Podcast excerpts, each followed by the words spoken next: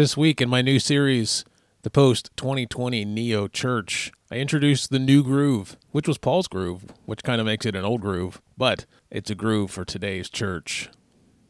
Are you ready? Welcome to the Church 2060 podcast, where we talk about all things church, where we've been, what we've learned, and where we're going. I'm Mike Brewer.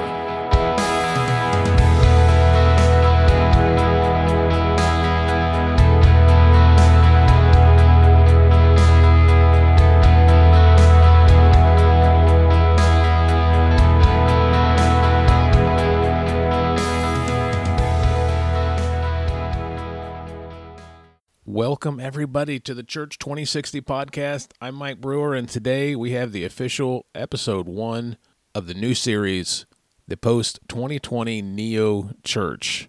If you listened last week, I kind of did an introduction to this new series, this idea of a post 2020 church. And just to give you a little insight of what that means is we are in a moment in history where we've been experiencing decline in the church for a long time and now we are facing a new challenge. We are often meeting in churches that aren't meeting in person, or we're meeting together outside, and what was working well at one point is not working well anymore. And it's time for us to start looking at post 2020. In other words, what is coming immediately next? Not just how do we want to see things left in the year 2060, but how do we want to see things and what do we need to do to be ready for the year 2021? It shows the name neo church for a few reasons. One, the word neo means a few things, means new or revived, both of which I believe need to be applied to the church. We definitely need a church not that is in revival, but that is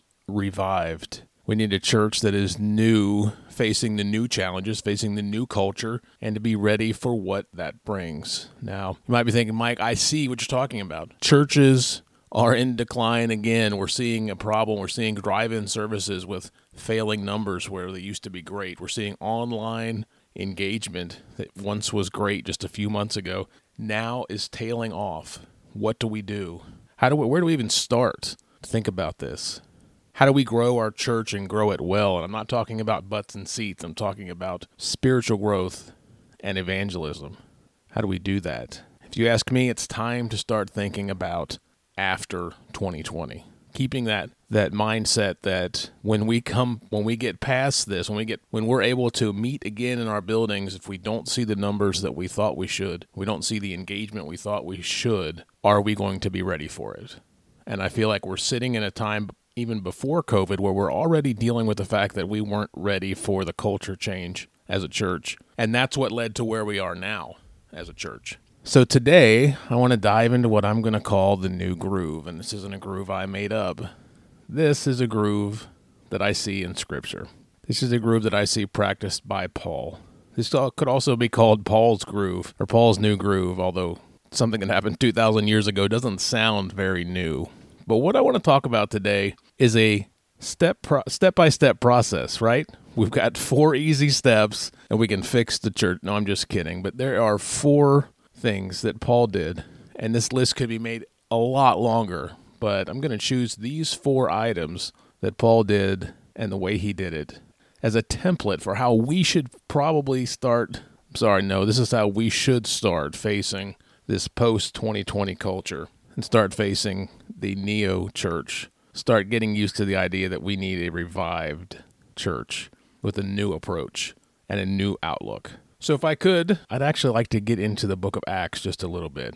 I'm just going to read some short passages about the Apostle Paul, and we'll go from there. So, what I want you to remember about Paul's missionary journeys, he basically had three. And Paul would go town to town preaching the gospel. Paul would develop churches. Paul would raise up leaders. Ultimately, for that all to come crashing to an end when Paul decided to go back to Jerusalem. But let's start here. I'm going to start in Acts chapter 9 and just give a glimpse early on of what was going on in Paul's mind and ministry. Paul had just recently been saved, and Acts chapter 9, verse 19, I'll just read a few verses, reads like this. It says, Afterward he ate some food and regained his strength. Saul stayed with the believers in Damascus for a few days, and immediately he began preaching about Jesus in the synagogues, saying he is indeed the Son of God. Paul was basically a new believer here The good news is he had an exceptional scriptural background from his upbringing. He was probably one of the guys that had memorized the entire Old Testament. That's not a joke. It probably was, one of those people. And that was good because he immediately was able to start putting pieces together and say, this scripture is referring to Jesus. The Jesus I met on the road is this guy in the Old Testament prophecies. This is him. Now, a little more Paul. Now we're going to go to Acts chapter 16. It says, I'm going to start at verse 1. I'm sorry. It says, Paul first went to Derbe then to Lystra, where there was a young disciple named Timothy. His mother was a Jewish believer, but his father was a Greek. Timothy was well thought of by the believers in Lystra and Iconium, so Paul wanted him to join them on their journey. In deference to the Jews of the area, he arranged for Timothy to be circumcised before they left, for everyone knew that his father was a Greek. Then he went from town to town, instructing believers to follow decisions made by the apostles and elders in Jerusalem. So the churches were strengthened in their faith and grew larger every day. Here we see a famous guy in the Bible, Timothy, who is a believer, and Paul picks him up and he just takes him with him. And there was a point to that. I mean, Paul is by by definition, Paul's a disciple maker and a, a leader maker, and he often did this: grab people, take them with him, and then put them somewhere. That was Paul. Let's go one more spot. I know I'm just going through this pretty quick, but you'll see where I'm headed soon. As you, as I'm sure if you listen to this at all, you know you, you eventually pick up where I'm going. Maybe you do. I assume you do. Um, but I'm going to go to Acts chapter 18 real quick. It says, Then Paul, verse 1, left Athens and went to Corinth. There he became acquainted with a Jew named Aquila, born in Pontus, who had recently arrived from Italy with his wife Priscilla. They had left Italy when Claudius Caesar deported all the Jews from Rome. Paul lived and worked with them, for they were tent makers just as he was. Now, in this passage, I could easily read quite a bit uh, because there's so much to do with Priscilla and Aquila in the Bible, even though they seem like small characters. But Paul stayed and worked with Priscilla and Aquila. And we don't get a ton of detail about what he was up to, but Priscilla and Aquila ended up being house church pastors. They also had spent enough time, apparently, with Paul that the two of them were able to school someone else on their preaching yeah, there's a story where someone was preaching and Priscilla and Aquila listened to it and it wasn't quite up to snuff. So they corrected him on his preaching, not to not to admonish him, but to make him better. These are guys that work with Paul, and that's the kind of stuff they were up to. So what I want to do next is I want to go into what this new groove is and what this new groove should look like and what those steps are because again, don't want to repeat myself a lot, but as we enter in to this season and we've been here a few months. I understand that. But this season has not stopped. We're seeing a decline from an uptick in the midst of a larger decline, and we're headed that direction. And it's important that we pay attention to it and pay attention to what Paul was up to so we can see his process. Now, I understand we are living in a different time, the culture is different. But what I see in what Paul's doing and what I see in what we've been doing as a church, I see huge discrepancies. I see huge incomplete parts. Remember in school, I don't know if you ever did this, but there were times I got an I on my homework. And I don't know if it was because they didn't want to just give me an F, but they'd give me an I because it said incomplete. And sometimes I think that as a church, we deserve a worse grade than we're getting. But the truth is, what we're doing is very incomplete. As we approach 2021, I firmly believe we're going to get through this pandemic process, this crisis, and be able to attempt to do something with the church that's effective and relevant and ready for this culture. But the problem is, if we attempt to do the same thing we've always done, we're going to see increased decline because we refuse to change when we need to change. So, post 2020, revived church, the Neo Church, that's why we're here. Let's take a quick break to talk about something very important. Are you a church leader that deals with the church's finances? Do you find that a good deal of time is taken up dealing with bookkeeping? It's unavoidable. Between giving, giving statements, bookkeeping, payroll, deductions, direct deposit, your time is precious.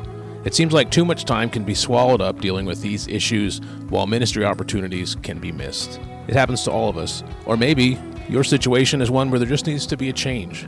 It's a very big deal to have someone who is fully invested and understands the liabilities involved. Did you know that more money is lost through bad bookkeeping than is spent annually on global missions? That's a true story.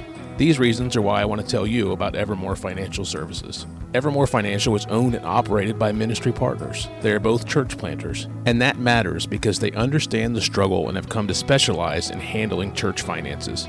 Evermore Financial offers customizable solutions for all church accounting needs, whether it's online giving, giving statements, payroll, direct deposit, payroll deductions, housing allowance, or even W 2s. Whatever the needs are, the staff at Evermore understands and are ready to help. If this sounds like your needs too, whether it's today or three months from now, we want to talk. Your time is valuable to the kingdom, and Evermore Financial is here for you. And did I mention that the owners of Evermore Financial actually do care about the financial success of your ministry? They do. They really do. For your peace of mind, Evermore is invested in current technology to make sure that your convenience, privacy, and security are always a top priority. Through our cloud based accounting software, you can have immediate and always up to date access to any of your accounts from anywhere, anytime. Your peace of mind and accessibility are important to us, so we always want you to have easy access to your books. While we can assist any business that is looking to grow, Evermore Financial Services specializes in nonprofits, particularly church planning and operations. Don't just take our word for it. Check out this testimonial from a local church. Evermore Financial Services continues to be a fantastic partner of ours. Not only are they consummate professionals in all of their interactions, but they provide us with a personal touch in helping us to manage and plan our financial strategy. Their attention to detail is a strong point in their process, and they are incredibly proactive, helping us to anticipate and plan for financial events. Their integrity is impeccable. If you have a church, nonprofit, or a small business that could benefit from a financial supporter, you would be well served to partner with Evermore Financial Services. If it sounds like this could be a fit for your needs, let me know. If you're thinking that this might be a need down the road, we want to hear from you. We get it. If you have any questions or you're ready to talk, email me. I am Mike at evermorefs.com. That's Mike at E V E R M O R E F S.com. We're looking forward to hearing from you. And in the meantime, check us out at evermorefs.com. It's time to take a look at four things that Paul did in the book of Acts as the church was being formed and take a look at those four things and see how we can apply them to our cultural context now because I believe they all can. And this is something that we need to do as we try and move forward with the post 2020 neo church. Okay, I'm going to read through all the four of these and then I'm going to spend a little bit of time talking about each one of them. Uh, number one, preaching the gospel. Number two, forming biblical communities. Number three, making disciples. And number four, raising up and sending out leaders. Now, those all sound very simple, but the problem is, as a church today, we tend to do one or two of those very well, and then that's where we stop. Hence the reason why we continue to see decline, as well as the fact that we continue to, to not try our best to engage the culture we're in and expect the culture to change for us. So, number one, preaching the gospel we just read a little while ago. As soon as Paul became a believer, he started preaching the gospel. And I understand that is a unique situation because Paul was Paul. Paul had the background, the conversion, and the story like we don't have. But as a church, foundationally, number one, we need to be preaching the gospel. I understand there's a lot of things we can talk about that are relevant, but preaching the gospel has to be number one. It has to be our foundation and our starting point. It's one of those things. If you say you're planting a church and you're not preaching the gospel, you're missing.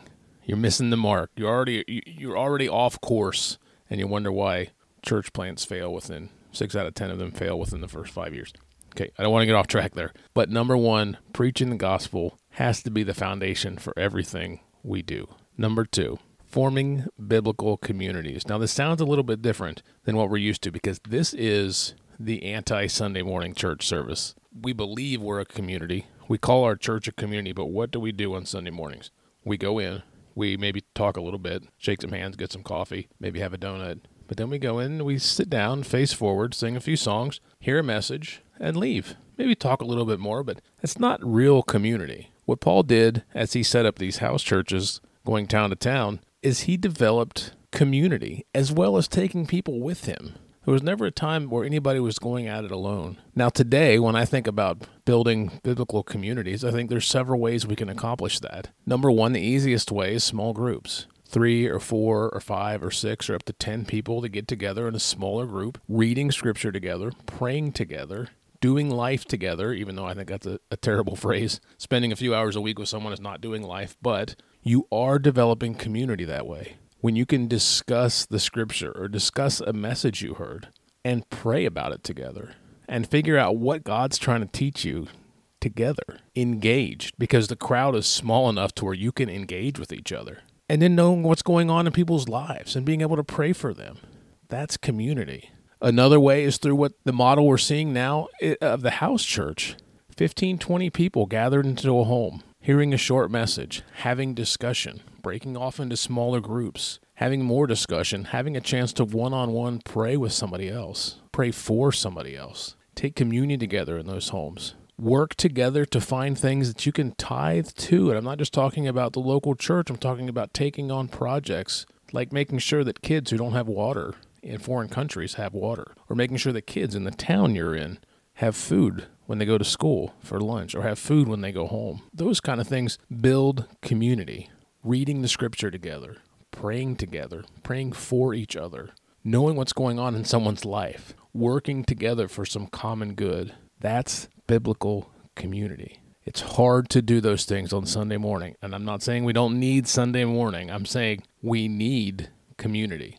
We need to build that community. It's not going to build itself, it's not going to handle itself. In my opinion, a lot of people don't go to church because they don't see any value in it. They go in, they leave. They don't really get to know anybody. They get a lot of people that say hi or shake their hand, and they can find where the coffee is. But when somebody needs community, when someone needs to be engaged with one on one and to have a relationship develop with them, it's much easier to do that in a small setting. I've seen new believers and non believers grow in their faith in smaller settings far more than I ever have on a Sunday morning service. It's just just real. Someone's more likely to come to your house than they are to a Sunday morning service in a church full of people that they don't know they don't want to be the lab rat or the, the specimen that everybody comes and talks to and hangs out with for a few minutes and then sends you on your way. It's just much easier. And this is part of what I always say. People tell me, Mike, I can't just go up to a stranger and share my faith. I'm not built like that. And I say, okay, great. Let's talk about how many people are already in your life that you're friends with or acquaintances with that you haven't shared your faith with there they're there. These people are there in your life, in your circles, and it's going to be far easier for you to say, "Hey, why don't you come over to my house? I'm having some people over. We'll eat. We'll talk about some, you know, talk about scripture." It'll be, you know, they're more likely to go to that than they are Sunday morning service because they know you. They know it's informal. It's worth pursuing because I believe people are looking for community, not just a Sunday morning show. Okay, let's keep it moving making disciples. I talk about this all the time. Number one, we have to be willing to be discipled. And number two, as church leaders, we have to be engaged in intentional discipleship. I don't care if it's one on one. I don't care if you have a group of people that you take through it yourself, but they need to be experiencing what it's like to be biblically discipled. And we don't have to overcomplicate that. We don't need nine marks of a disciple or 12 attributes of a disciple and try to teach them through that. We can simply teach them with Scripture how to live like Jesus lived and how to do what Jesus did and teach them to spend time with Jesus every day, just like the 12 disciples did in the New Testament. It's that simple, but it has to be intentional. Number four, raise up and send out leaders. This is a piece that even if most places get one through three correct, they're missing number four. And what happens when you don't do this is you can oftentimes have a church that gets older and you're looking for those new leaders, but they never show up and they never just materialize without intentionality. Paul spent his time raising up leaders, putting churches together, taking people with him. We have to do that as a church. We have to be prepared for tomorrow's leadership. We also have to be prepared for as we expand the kingdom, as we plant biblical communities, plant churches, we have to have leaders ready for that. If there are no leaders, there are no churches. There are no new churches. You cannot just build it and expect people to show up. This is not Field of Dreams, okay? We need biblical leaders. We need godly men and women to step into those leadership roles so that we can expand the kingdom, so that we can multiply. It has to be there. And I know this list sounds simple, but this is what Paul was up to. Paul's wake, when he was finished, was a functioning church Churches town to town, living in community, sharing the gospel, making disciples, being discipled, creating new leaders to go do it some more. Paul didn't stop and the church stopped with him. Paul did these things and trained other people to do them too. That's why the church is here in the way we see it.